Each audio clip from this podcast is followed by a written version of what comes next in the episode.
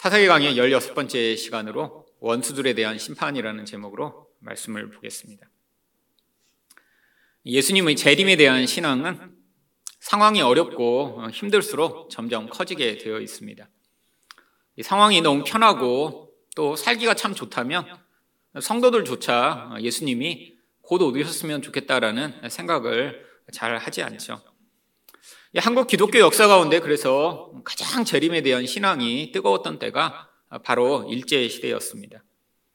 그때는 요한계시록 설교가 어떤 설교보다 가장 많이 행해졌고요. 또한 목사님들이나 성도들이나 다른 많은 성격책 가운데 요한계시록을 가장 많이 읽고 또 암송하는 경우가 많이 있었습니다. 평양 대부흥 운동의 주역이라고 불리는 우리 길선주 목사님 같은 경우에는 성경 전체를 약 500독 정도 하셨다고 하더라고요. 엄청난 거죠. 근데 요한계시록은 1만 번을 읽으셨다라고 합니다.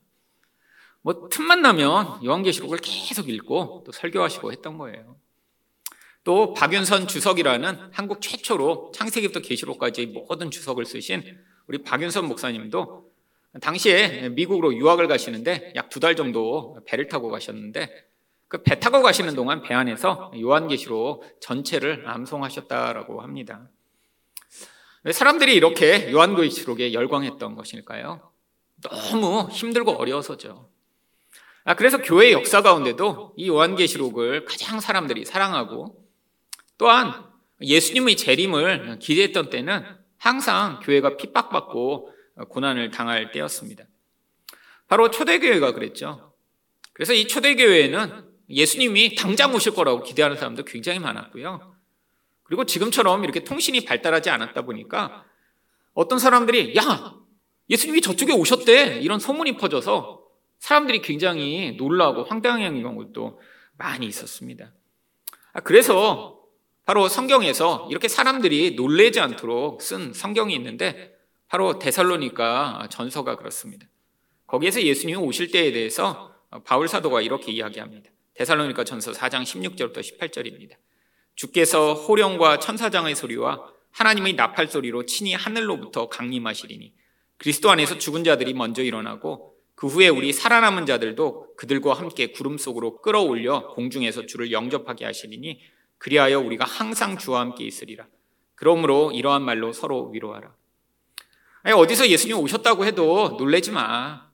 예수님 오실 때가 되면 이렇게 모르고 오실 수가 없어.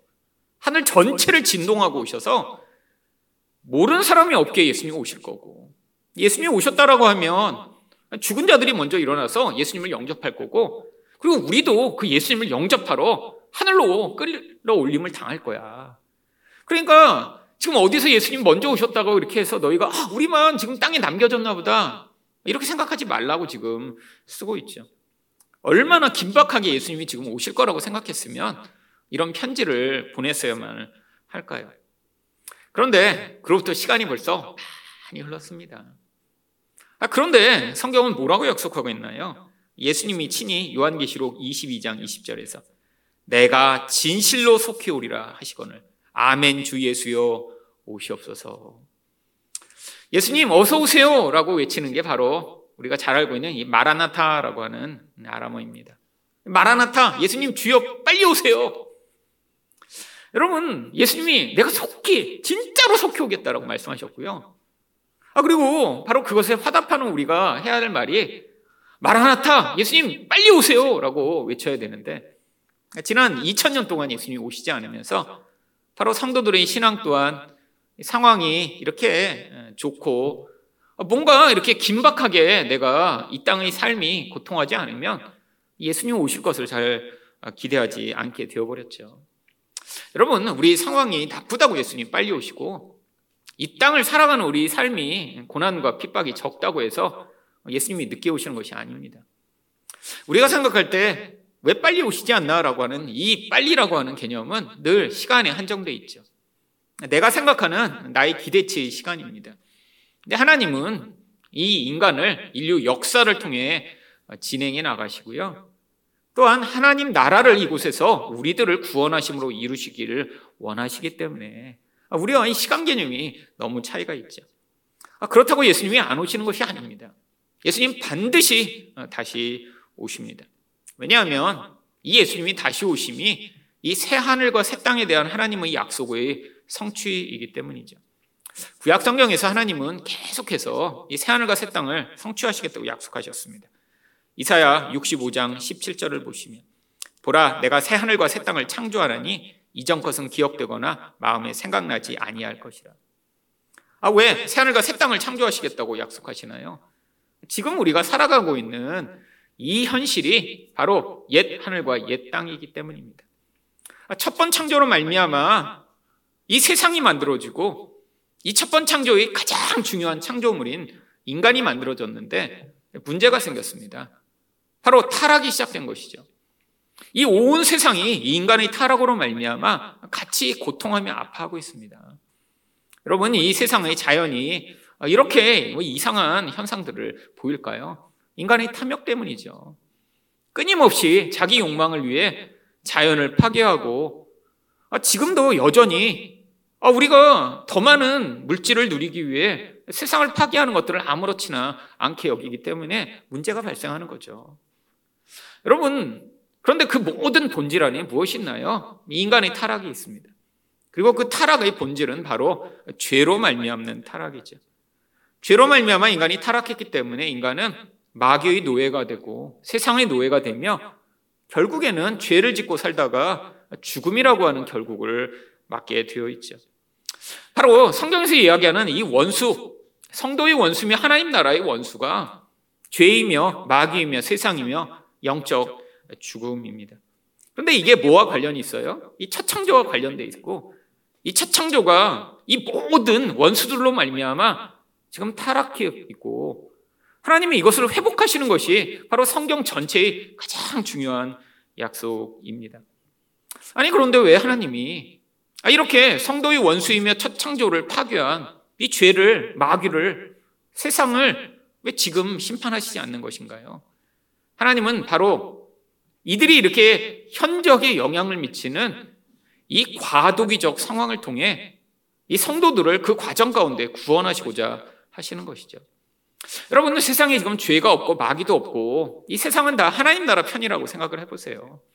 아, 그러면 우리가 어떻게 생각을 하냐면 바로 이 하나님의 구원의 은혜를 감사하지 않고 아, 나는 원래 착하고 좋은 존재야라고 생각하겠죠. 물론 마귀가 영향을 미치지 않는다면 이 세상이 이렇게 악하지 않을 것입니다. 마귀의 시종이 돼서 사람들을 핍박하고 유혹하는 세상이 아, 이렇게 계속해서 번성하지 않다면 하나님의 백성으로 살아가는 것도 훨씬 쉬울 수 있겠죠. 그런데 아, 이렇게 아무런 영향력이 없다면 그 존재가 얼마나 이 죄와 무서운 세력으로부터 구원받는 것이 감사한 것인가를 깨닫지 못할 것입니다. 아니, 원래 괜찮다고 착각하고 있는 거죠. 여러분, 아이들이 태어나면 수없이 많은 병균에 노출되게 되어 있습니다. 세상 모든 게 다 병균이 있잖아요. 근데 태어나서 얼마까지는 이 엄마의 면역을 같이 공유합니다.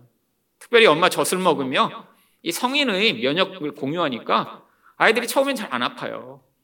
근데 어느 시점이 되면 이제 아이들이 본격적으로 아프기 시작합니다. 부모가 아주 힘들어지는 때죠. 막 열이 나기 시작하고 그리고 이제 어린이집만 한번 갔다 오면 막 별별 병에 다 옮겨가요. 한 명 걸리면 전체 어린이집 아이들이 다 걸리고. 왜 그러나요? 병균이 너무 많은데 이 병균과 싸워가는 법을 이제 스스로 배우기 시작하는 것이죠. 제 사촌 동생이 있는데 너무 이 병균에 예민합니다. 그래서 의사예요, 의사. 그러니까 뭐 현미경으로 병균도 많이 보고 실제로 그 병균이 영향 미치는 결과도 엄청나게 많이 봤겠죠. 결혼해서 애를 낳는데 이 애가 그런 병균에 오염될까봐 밖에도 나가지를 못하게 하는 거예요. 밖에 나갈 때는 온몸을 다 싸맵니다. 장갑까지 다 씌워야 되고. 그리고 한번 작은 집에 갔다 만났는데 애가 함부로 아무것도 이렇게 집지도 못하게 만드는 거예요. 그 지지. 그리고 알코올을 갖고 다니면서 계속 닦아요. 아니 의사인데 하나는 알고 아니 저보다도 잘 모르는 거예요. 아니 병균을 그렇게 갖고 자꾸 막으면 어떻게 될까요? 나중에 이 아이는 병원을 병용군을 통해 자꾸 자꾸 면역이 생겨야 아니 다른 그런 더 중요하고 악한 그런 병균한테 이길 스스로의 능력을 키워야 되는데 아 그렇게 마치 무균 상태에서 자라는 것처럼 보호하다가는 나중에 더 큰 위험을 당할 수 있죠. 여러분 우리도 마찬가지입니다. 세상에 마귀도 없어요. 아, 죄도 영향력이 너무 약해. 아, 그리고 이 세상도 다 하나님 백성 편이야. 그래서 하나님 백성에 서지 않으면 살 수가 없는 세상이라고 생각을 해보세요. 그러면 마치 우리가 온전한 것처럼 착각을 하며 아, 우리가 괜찮은 존재인 것처럼 생각하겠지만 그게 또 어떤 상황이죠? 아담과 하하가 처음에 타락한 상황이죠. 여러분, 하나님이 이 창조의 결과로 첫 창조를 만드시고 아담과 하하를 온전하게 만드셨어요. 아, 세상에 마귀도 아직 개입하지 않았고 죄도 없습니다. 근데 어떤 결과가 벌어졌죠? 바로 이 마귀가 시험을 하자마자 하나님을 대적하며 바로 깊은 타락이 시작됩니다.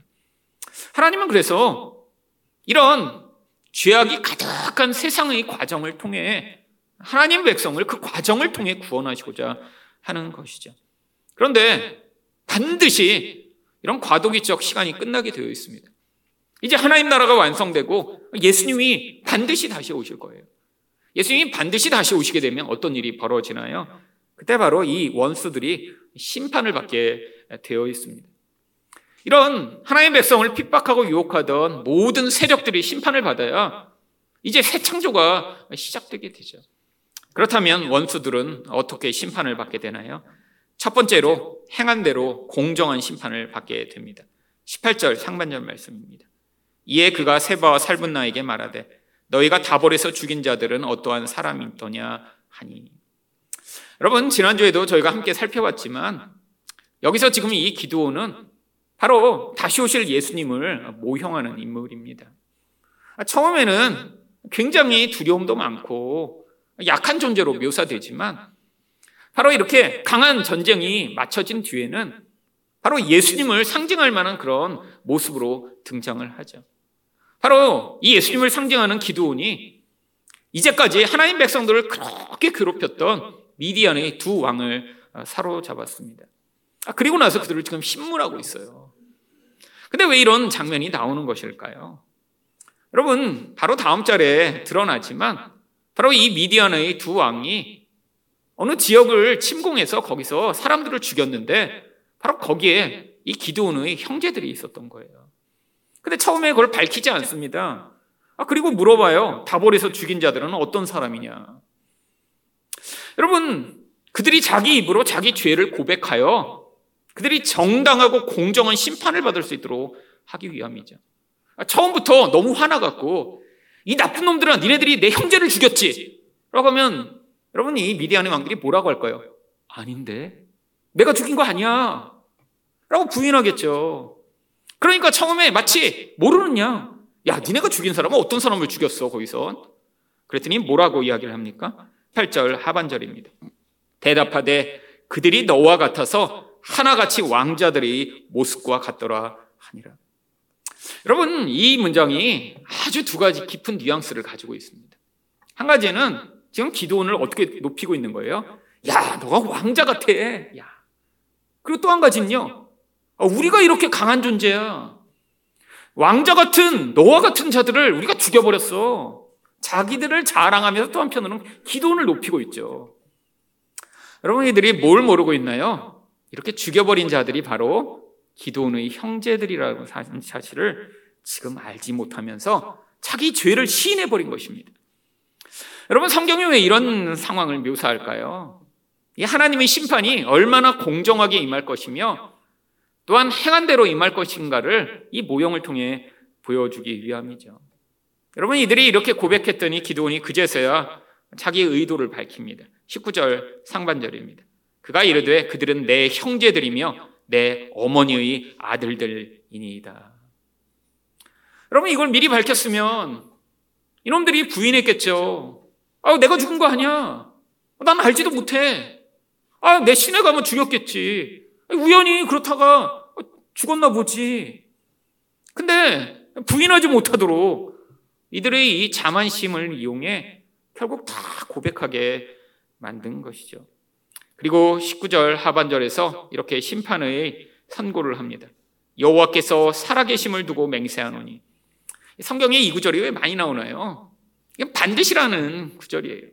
하나님이 지금 살아계시니까 그러니까 나는 반드시 일을 하겠다라고 하는 맹세의 표현이죠.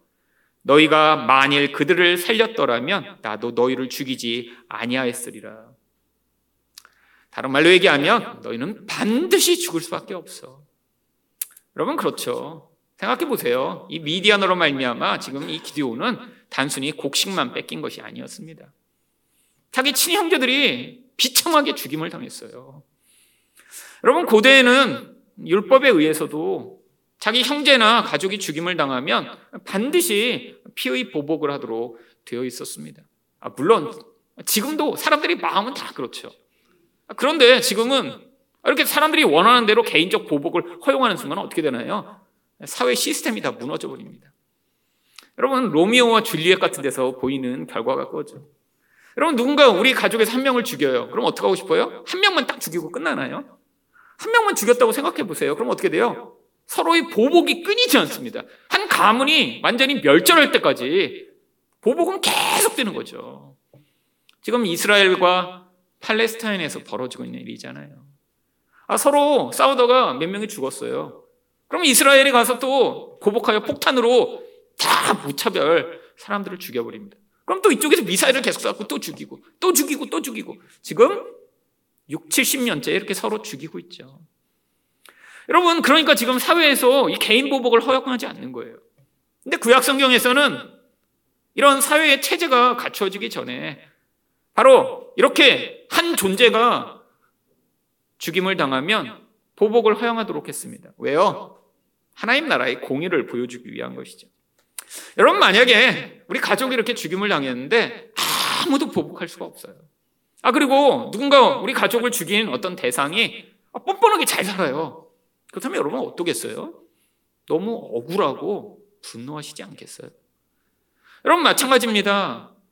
그래서 이게 개인에게 하나님 맡겨주시는 것이 아니라 성경은 우리에게 무슨 약속을 하고 있냐면 마치 이 기도원처럼 바로 이렇게 하나님 나라의 원수된 자들에게 하나님이 반드시 보복하여 주시고 심판하여 주실 것이라는 사실을 우리에게 보여주고자 하는 것이죠.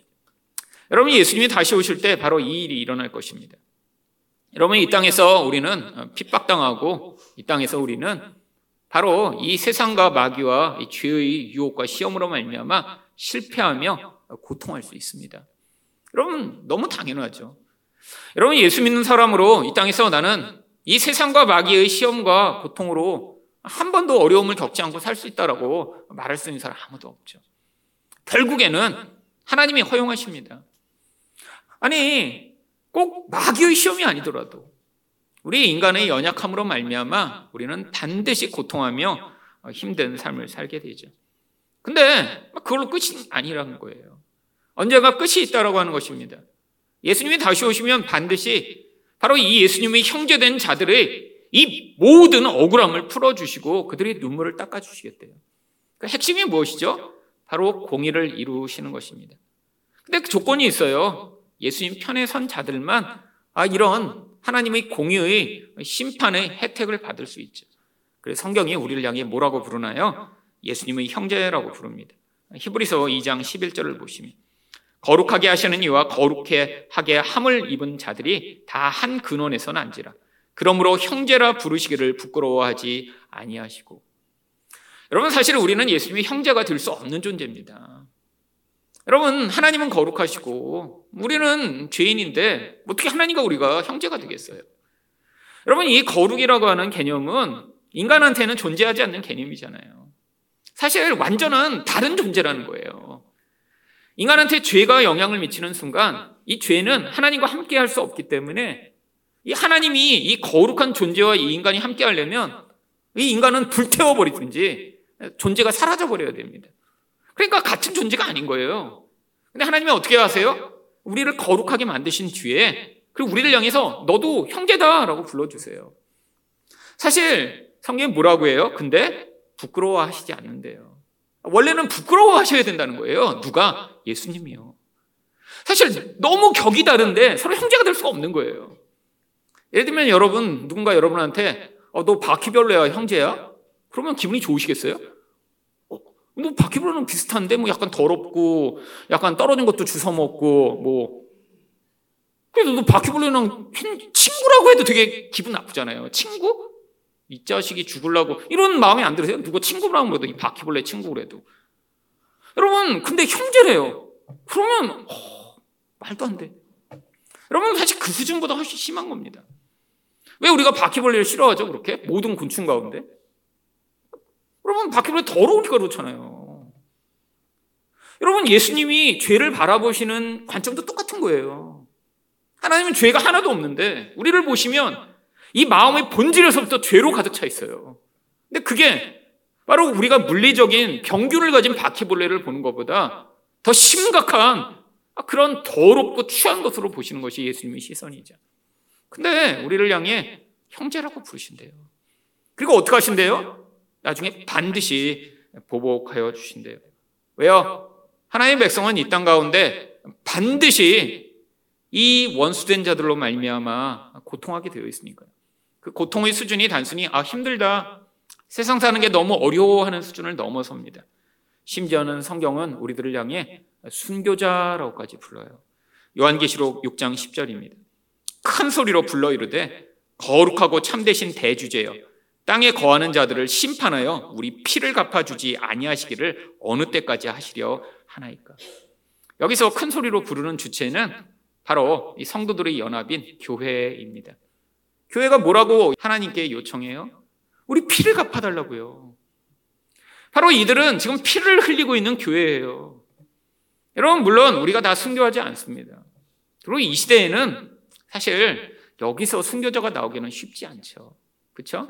물론 뭐 나오면 너무 힘들 것 같고 근데 교회마다 나오는 경우가 정말 예상치 못하고 있는 경우가 있잖아요. 아주 오래전에 아프간에 갔다가 아 그렇게 순교하신 분들이 있고 근데 요즘은 너무너무 희귀한데 아니 왜 여기서 교회를 다 순교자인 것처럼 묘사하죠?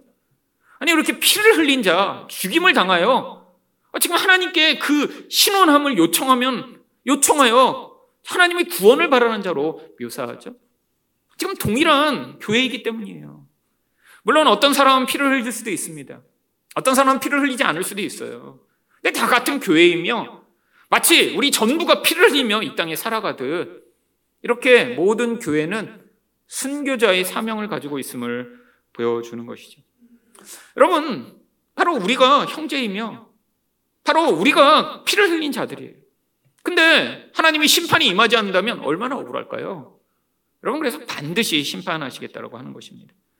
여러분, 가장 먼저 심판을 받을 대상이 그래서 누군가요? 요한계시록 20장 10절을 보시면 마귀입니다. 또 그들을 미혹하는 마귀가 불과 유황못에 던져지니 거기는 그 짐승과 거짓 선지자도 있어 세세토록 밤낮 괴로움을 받으리라. 왜 마귀만 불과 유황에 던지시지 않고 여기 거짓 선지자와 짐승까지 던지시냐면 요한계시록을 보면 이 짐승과 거짓 선지자는 이 보이지 않는 마귀의 영향력을 세상에 확산하는 그런 존재들이기 때문이죠.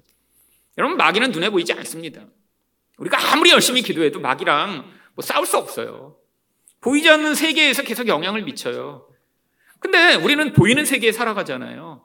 그러니까 마귀가 무엇을 사용하냐면 이 보이는 세계에 영향을 미치는 도구들을 사용하는데 그들을 이름하여 짐승이라고도 부르고 거짓 선지자라고 부르는 것입니다. 거짓 선지자는 사람들을 어떠한 영향력으로 거짓 것을 믿게 만드는 거예요. 어쩌면 이 시대의 사람들이 계속해서 거짓 것에 끌려가도록 만드는 미디어이며 세상의 소리겠죠. 여러분, 이 세상의 소리를 통해 사람들이 자꾸 무엇을 믿게 되나요? 하나님을 말고 다른 것들을 의존하며 사랑하는 인생을 살도록 계속 거짓으로 끌고 가죠. 그리고 그것들을 부추기고 이렇게 세상의 시스템을 따라가지 않는 자들을 핍박하여 죽이는 존재를 짐승이라고 부릅니다. 결국 이 모든 하나님 백성들을 핍박하고 유혹하였던 존재들이 다 심판당하게 될 것이라는 거예요. 또한 이 세상에 그런 존재만 있나요? 이런 영적 영향력을 구체적으로 행사하는 사람들이 존재합니다. 바로 세상 사람들이죠. 근데 그 중에는 특별히 더 이렇게 마귀 편에 서서 이런 악을 행하는 일에 더 열심인 사람들이 있어요. 여러분 일제 시대 때도 그랬죠. 여러분 일본 사람들이 들어와서 한국 사람들 많이 죽이고 괴롭혔습니다. 근데 한국 사람들이 진짜 고통했던 그런 피해를 본 사람들이 누구였냐면 한국 사람인데 일본 사람 편에 섰던 내국노였어요. 여러분, 일본 사람들은 그런 사람들이 꼭 필요했습니다. 이런 사람들을 동원해야 사람들이 구석구석을 더 잘 알아서 놓치는 사람 없이 중간에 그들을 관리할 수 있으며 이들이 더 악랄하게 한국 사람들을 대했거든요. 아니, 일본 사람들 와서 그렇게 악랄하게 하면 자꾸 자기들을 향한 반감이 커지니까 중간에 일부러 그런 사람들을 세운 거예요. 이게 이 제국주의의 무서운 점이죠. 일본만 그런 게 아닙니다. 영국, 프랑스 등 전 세계 모든 나라에 이렇게 제국주의가 확산된 데는 다 그 나라의 사람들을 이렇게 중간 지도자로 세워서 사람들을 자꾸 착취하며 고통하게 만들었어요. 이게 세상 사람들입니다. 여러분, 세상 사람들 가운데 이렇게 마치 매국노처럼 세상이 자꾸 악을 확산하고 기독교를 핍박하고 사람들을 죽이고 유혹하는 선봉의 선자들이 있죠. 그들을 향한 심판이 요한계시록 20장 12절 13절에 이렇게 나옵니다.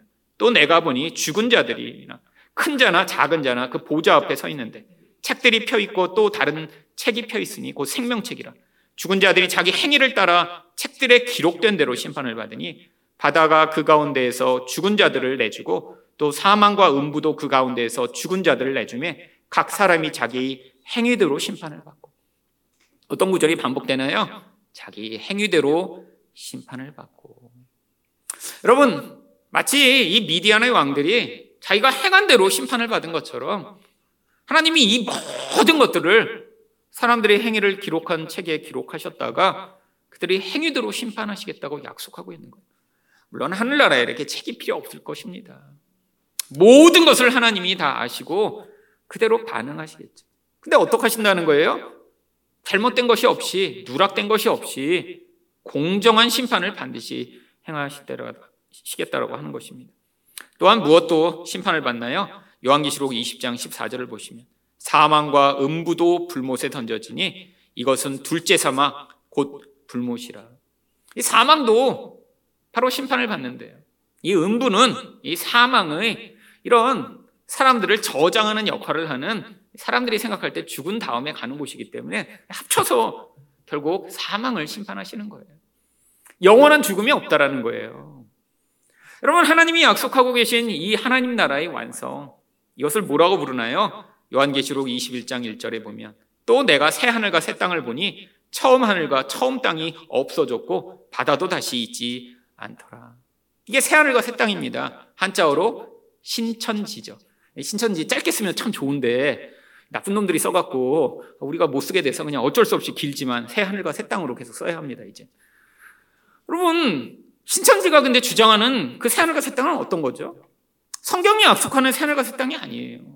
죄가 사라지고 마귀가 불못에 들어가며 이 세상이 새로워지고 그리고 더 이상 영적 죽음이 없는 그 신천지를 원하는 게 아니에요. 여러분, 신천지에서는 뭘 약속하고 있냐면 바로 나중에 이 땅에 신천지가 이루어지면 이 전 세계의 땅들을 그 14만 4천 명이 나눠 가지게 될 거라고 지금 약속하고 있어요. 그래서 신천지의 사람들이 빠져드는 것입니다.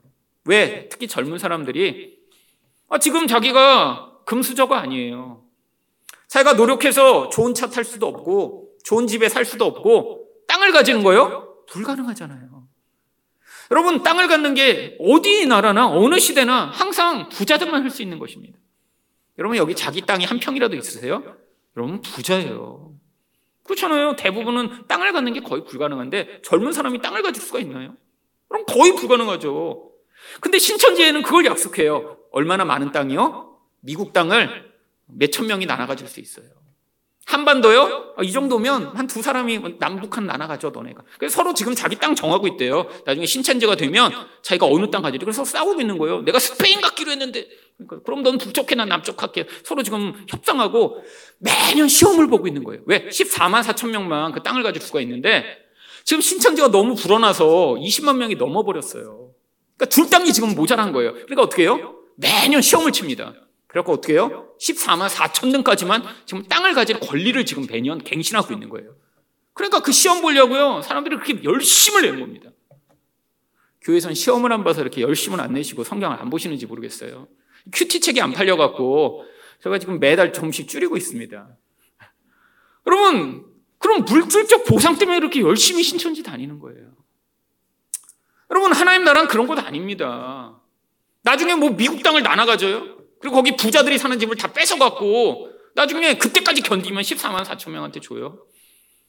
여러분, 하나님 나라는 그런 물질적 풍요함이 없어도 더 이상 죄가 없고 마귀가 없고 이런 마귀에게 노예된 세상이 새로워지며 영원한 죽음이 없는 곳이 하나님 나라고 예수님이 오셔서 바로 이 모든 것들을 심판하실 것이기 때문에 그게 우리에게 주어지는 거예요. 여러분 진짜 행복한 게 무엇 때문이죠? 여러분 만약에 여러분이 물질이 부족하고 땅이 없어서 지금 불행하다고 여기시면 여러분 지금 착각하고 계신 것입니다. 그러면 부자고 땅이 많은 사람은 항상 행복해야 되잖아요. 여러분 그렇지 않습니다. 여러분 한국만 보셔도 그렇잖아요. 여러분 1970년대는 한국의 자살자가 1년에 몇백 명도 안 됐어요. 여러분 지금요. 1년에 거의 만 명 가까이 자살합니다. 이유가 뭐죠? 너무 잘 살게 됐어요. 근데 잘 살게 되니까 뭐가 문제죠? 더 비교해요. 아니, 저렇게 좋은 차 타고, 저렇게 좋은 집에 살고, 저렇게 행복하게 사는 것 같은데, 나만 그렇지 않다라고 생각하죠. 근데 그렇게 잘 살아는 사람이, 여러분 1960년대, 70년대의 수준으로 보면 정말 부자예요. 그때는 진짜 못 먹고 못 입고, 정말 한 끼를 못 먹어 고통하는 사람들이 세상에 천지였는데도 자살하지 않았어요. 여러분, 마음이 문제죠. 이 죄가 가져오는 깊은 공허가 아무리 많은 것을 가져도 사람들을 끊임없이 공허하게 만들고 고통하게 만듭니다. 아무리 풍요하게 모든 걸 가져도 아니 미국 땅을 혼자 다 가지고 있어도 마음이 공허한 사람은 절대로 만족하고 행복할 수가 없어요. 하나님이 우리에게 진짜 만족과 행복을 주시기 위해 이 죄악으로부터 우리를 자유케 하시고자 하시는 것입니다. 근데 그날이 언젠가 올 거예요. 여러분, 예수님이 다시 오시면 반드시 그날이 올 것입니다. 지금은 여기서 우리가 눈물을 흘릴 때도 있고, 공허하고 불만족하고 불행해서 힘들어 할 때도 있고, 고통할 때 있고, 아파할 때 있지만, 하나님이 언젠가 이 모든 것들을 새롭게 하시며, 내가 만물을 새롭게 한다라고 하신 약속대로 예수님이 다시 오셔서 우리와 이 세상을 새롭게 하시며 모든 원수들을 심판하실 때 우리는 그때 찬양하며 기뻐하며 하나님이 주시는 참 만족과 기쁨을 누리게 될 것입니다. 두 번째로 원수들은 어떻게 심판을 받게 되나요? 가장 치욕스럽게 심판을 받게 됩니다. 20절 말씀입니다. 그의 마다들 여델에게 이르되 일어나 그들을 죽이라 하였으나 그 소년이 그의 칼을 빼지 못하였으니 이는 아직 어려서 두려움이었더라. 여러분, 아, 이렇게 나쁜 놈들이고 자기 형제를 죽인 놈이면 기도리 그냥 모가지를 확 비워갖고 죽여버리는 게 마땅하지 않을까요? 그렇잖아요. 아니, 내 동생들이 저놈들한테 다 죽었다고 생각해 보세요. 그럼 화나지 않아요? 저 같으면 진짜 기도원이라면 뭐 지금은 안 되지만 제가 그렇게 칼을 갖고 있고 그놈들 잡혀있어. 그럼 내가 가서 그냥 푹 찔러갖고 그 분노를 가지고 그놈들을 그냥 작살내야 그래야 좀 시원할 텐데. 아니 지금 어려서 칼도 제대로 못 빼는 아들한테 야 네가 죽여라. 왜 이렇게 한 거죠? 여러분 사실 이 고대의 문화를 모르면 약간 너무 이상합니다. 지금 너무 어려갖고 지금 남을 죽일 수 없는 그런 소년한테 왜 이렇게 남들이 왕을 죽이라고 한 것일까요? 여러분 고대의 이 죽음이라는 것은 굉장히 명예로운 순간입니다. 근데 가장 수치스러운 죽음은 나랑 수준이 맞지 않는 그런 약한 자가 자신을 죽일 때 그게 가장 수치스러운 죽음이에요. 내가 왕이고 전사예요. 근데 어린아이한테 죽임을 당한다고요? 이거는 너무너무 수치스러운 거예요. 아니, 우리는 이해가 안 갈지 모릅니다. 근데 고대인들한테는 그거는 견딜 수 없는 일이에요. 왜냐하면 나는 전사예요. 나는 왕이에요. 그럼 그 수준에 맞는 죽음이 자기에게 주어져야 자기는 마지막에 명예로운 죽음을 죽을 수 있는 거예요. 고대인들은 우리들보다 훨씬 더 죽음 이후의 삶에 대해서 아주 강한 믿음을 가지고 있었습니다. 이렇게 수치스러운 죽음을 죽고 나면 이건 되돌리킬 수가 없는 거예요. 왕으로 명예롭게 죽어야 죽음 이후의 그 인생에서 자기가 명예로운 존재로 허공을 떠돌 텐데 어린아이가 자기를 죽여서 죽는다고 하면 이건 견딜 수가 없는 거예요. 그런 비슷한 경우가 성경에 여러 번 나오지만 바로 다음 장인 9장에도 아주 유사한 경우가 나옵니다. 바로 기도원의 첩이 낳은 아들인 이 아비멜렉이 이렇게 어, 전쟁을 하다가 어, 거의 죽게 됩니다. 9장 53절과 54절입니다. 한 여인이 맷돌 윗짝을 아비멜렉의 머리 위에 내려 던져 그의 두개골을 깨뜨리니 아비멜렉이 자기 무기 든 청년을 급히 불러 그에게 이르되 너는 칼을 빼어 나를 죽이라 사람들이 나를 가리켜 이르기를 여자가 그를 죽였다 할까 하노라 하니 그 청년이 그를 찌르매 그가 죽은지라 여러분 두개골이 이미 깨져버렸어요 곧 죽을 거 아니에요 근데 급히 사람을 주어갖고 야 네가 나를 죽여라 내가 지금 조금 있으면 죽을 것 같은데 여자가 맷돌을 던져서 죽게 되면 자기는 여자로부터 지금 죽임을 당한 치욕스러운 존재가 되는 거예요. 그러니까 자기 사람을 불러서 죽이라고 명령합니다. 여러분 지금 그래서 이 기도원이 아들한테 시킨 거예요. 근데 너무 어린 애한테 시켜서 지금 이게 이루어지지 않은 거죠. 원래는 제일 큰 치욕을 주고 싶었던 거예요. 이 미디안의 이 왕들, 니네들이 내 형제들 다 죽이고 나를 이렇게 고통하게 만들었어? 정당한 죽음을 죽지 못하도록 가장 치욕스럽게 너를 죽여주마. 그리고 아들을 시켰는데 너무 어린 아들이어서 결국 이건 실패했습니다. 근데 모형으로 보여주는 거예요. 하나님이 이렇게 나중에 이들을 치욕스럽게 심판하실 것입니다. 결국은 어떻게 됩니까? 21절에서 세바와 삶은 나가 이르되 내가 일어나 우리를 치라 사람이 어떠하면 그 힘도 그러하니라 하니 기도원이 일어나 세바와 삶은 나를 죽이고 결국 세바와 삶은 나까지 이야기를 합니다. 네가 우리를 죽여라. 네가 왕이니까 네가 죽여.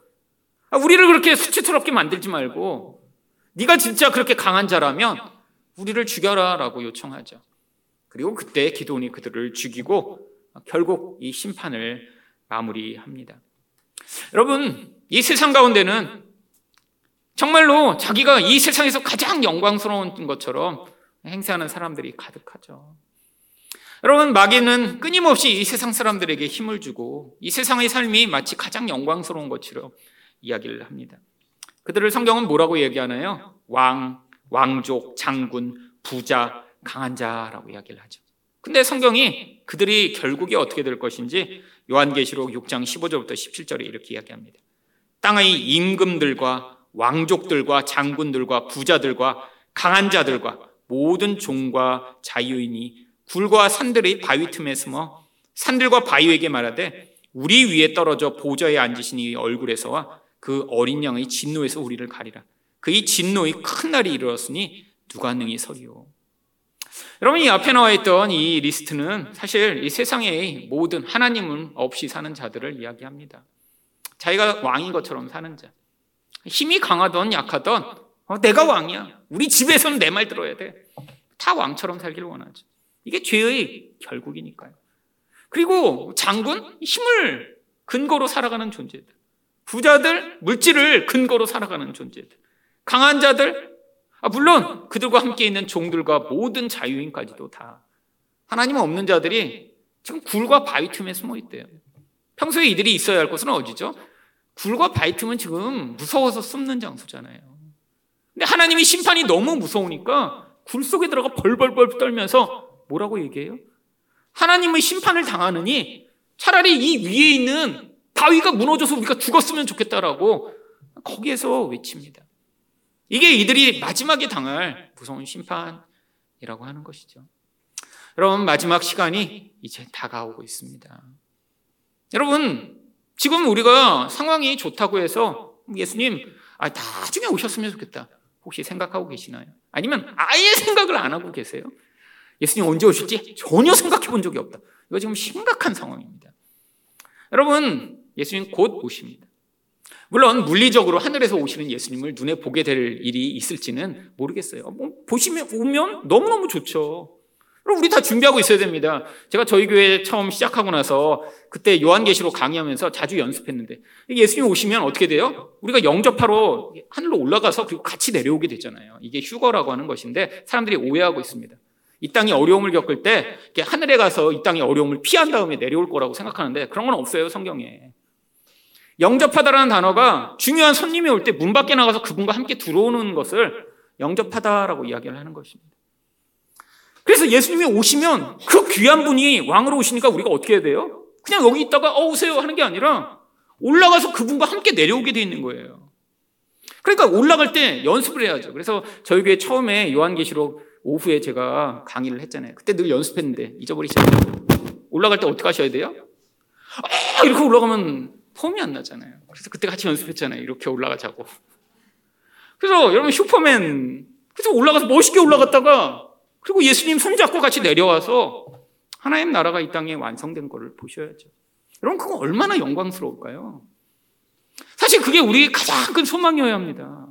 아 근데 2000년 동안 계속 연습하고 아무리 기다려도 그게 실행이 어떡하지 안 돼서 제가 약속을 못 드려요. 저희가 아무리 연습을 해도 우리 살아있는 동안 예수님 오실지는 저도 확신은 없습니다. 오시면 너무 좋겠죠.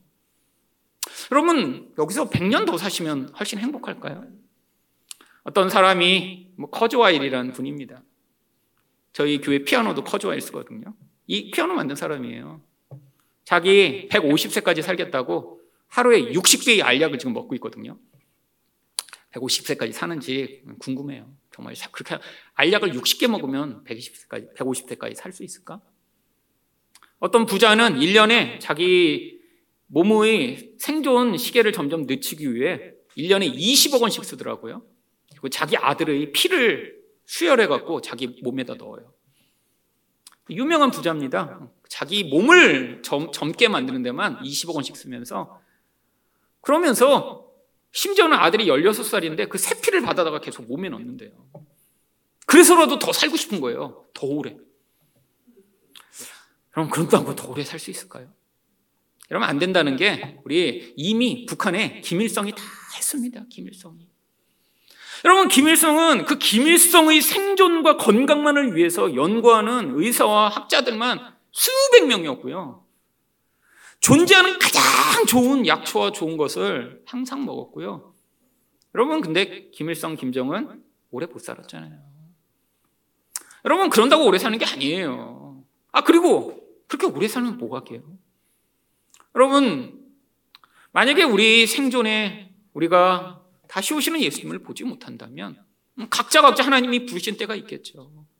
그러면 그 부름 앞에서 우리가 준비해야죠. 무엇을 준비해요? 이렇게 치욕스럽고 부끄러운 자리에 서는 게 아니라 예수님의 형제가 되어 그와 함께 설 자리에 설 것을 준비하셔야죠. 여러분 예수님 편에 서지 못한 자들이 당할 심판에 대해 마태복음 24장 51절은 이렇게 얘기합니다. 어미 때리고 외식하는 자가 받는 벌에 처하리니 거기서 슬피 울며 이를 갈리라. 너무 억울하고 슬프고 수치스러워서 슬피 울며 이를 가는 거죠. 근데 여기서 어미 때리신대요. 사실 이 어미 때리라고 하는 단어는 반쪽으로 쪼개 죽이다라는 원래 단어인데 그렇게 쓰기가 너무 음, 심하니까 그냥 약하게 번역한 것입니다. 너무 나쁜 놈을 어떻게 죽여요? 반으로 쪼개 죽여버린다는 뜻이에요. 두 개로 조각을 내다라고 하는 뜻이고요. 영어 번역들은 주로 그렇게 번역합니다. 나중에 이렇게 슬피 울며 일을 가는 자리에 쳐넣기 전에 반으로 쪼개 죽여버리시겠다는 거예요. 이 심판의 엄중하고 무서운 것을 보여주는 표현이죠. 여러분, 근데 이게 우리에게 소망이 됩니다. 왜 소망이죠? 이 땅에서 우리가 억울하고 슬퍼도 괜찮다라는 거예요. 예수님이 오시면 다 갚아주시겠다라는 거예요. 그러니까 우리가 보복하고 우리가 억울할 필요 없습니다. 여러분 우리 삶에서 얼마나 사람들로 말미암아 좌절할 때, 낙심할 때, 슬플 때, 억울할 때 만나요. 근데 성경이 뭘 약속해요? 하나님이 반드시 이 모든 것에 대해 갚아주시고 세상이 끝이 있다라고 약속하고 있습니다. 여러분 이 약속을 믿으심으로 모든 억울하고 슬픈 데서 자유를 얻고 우리 예수님이 다시 오심을 기다리는 여러분 되시기를 축원드립니다.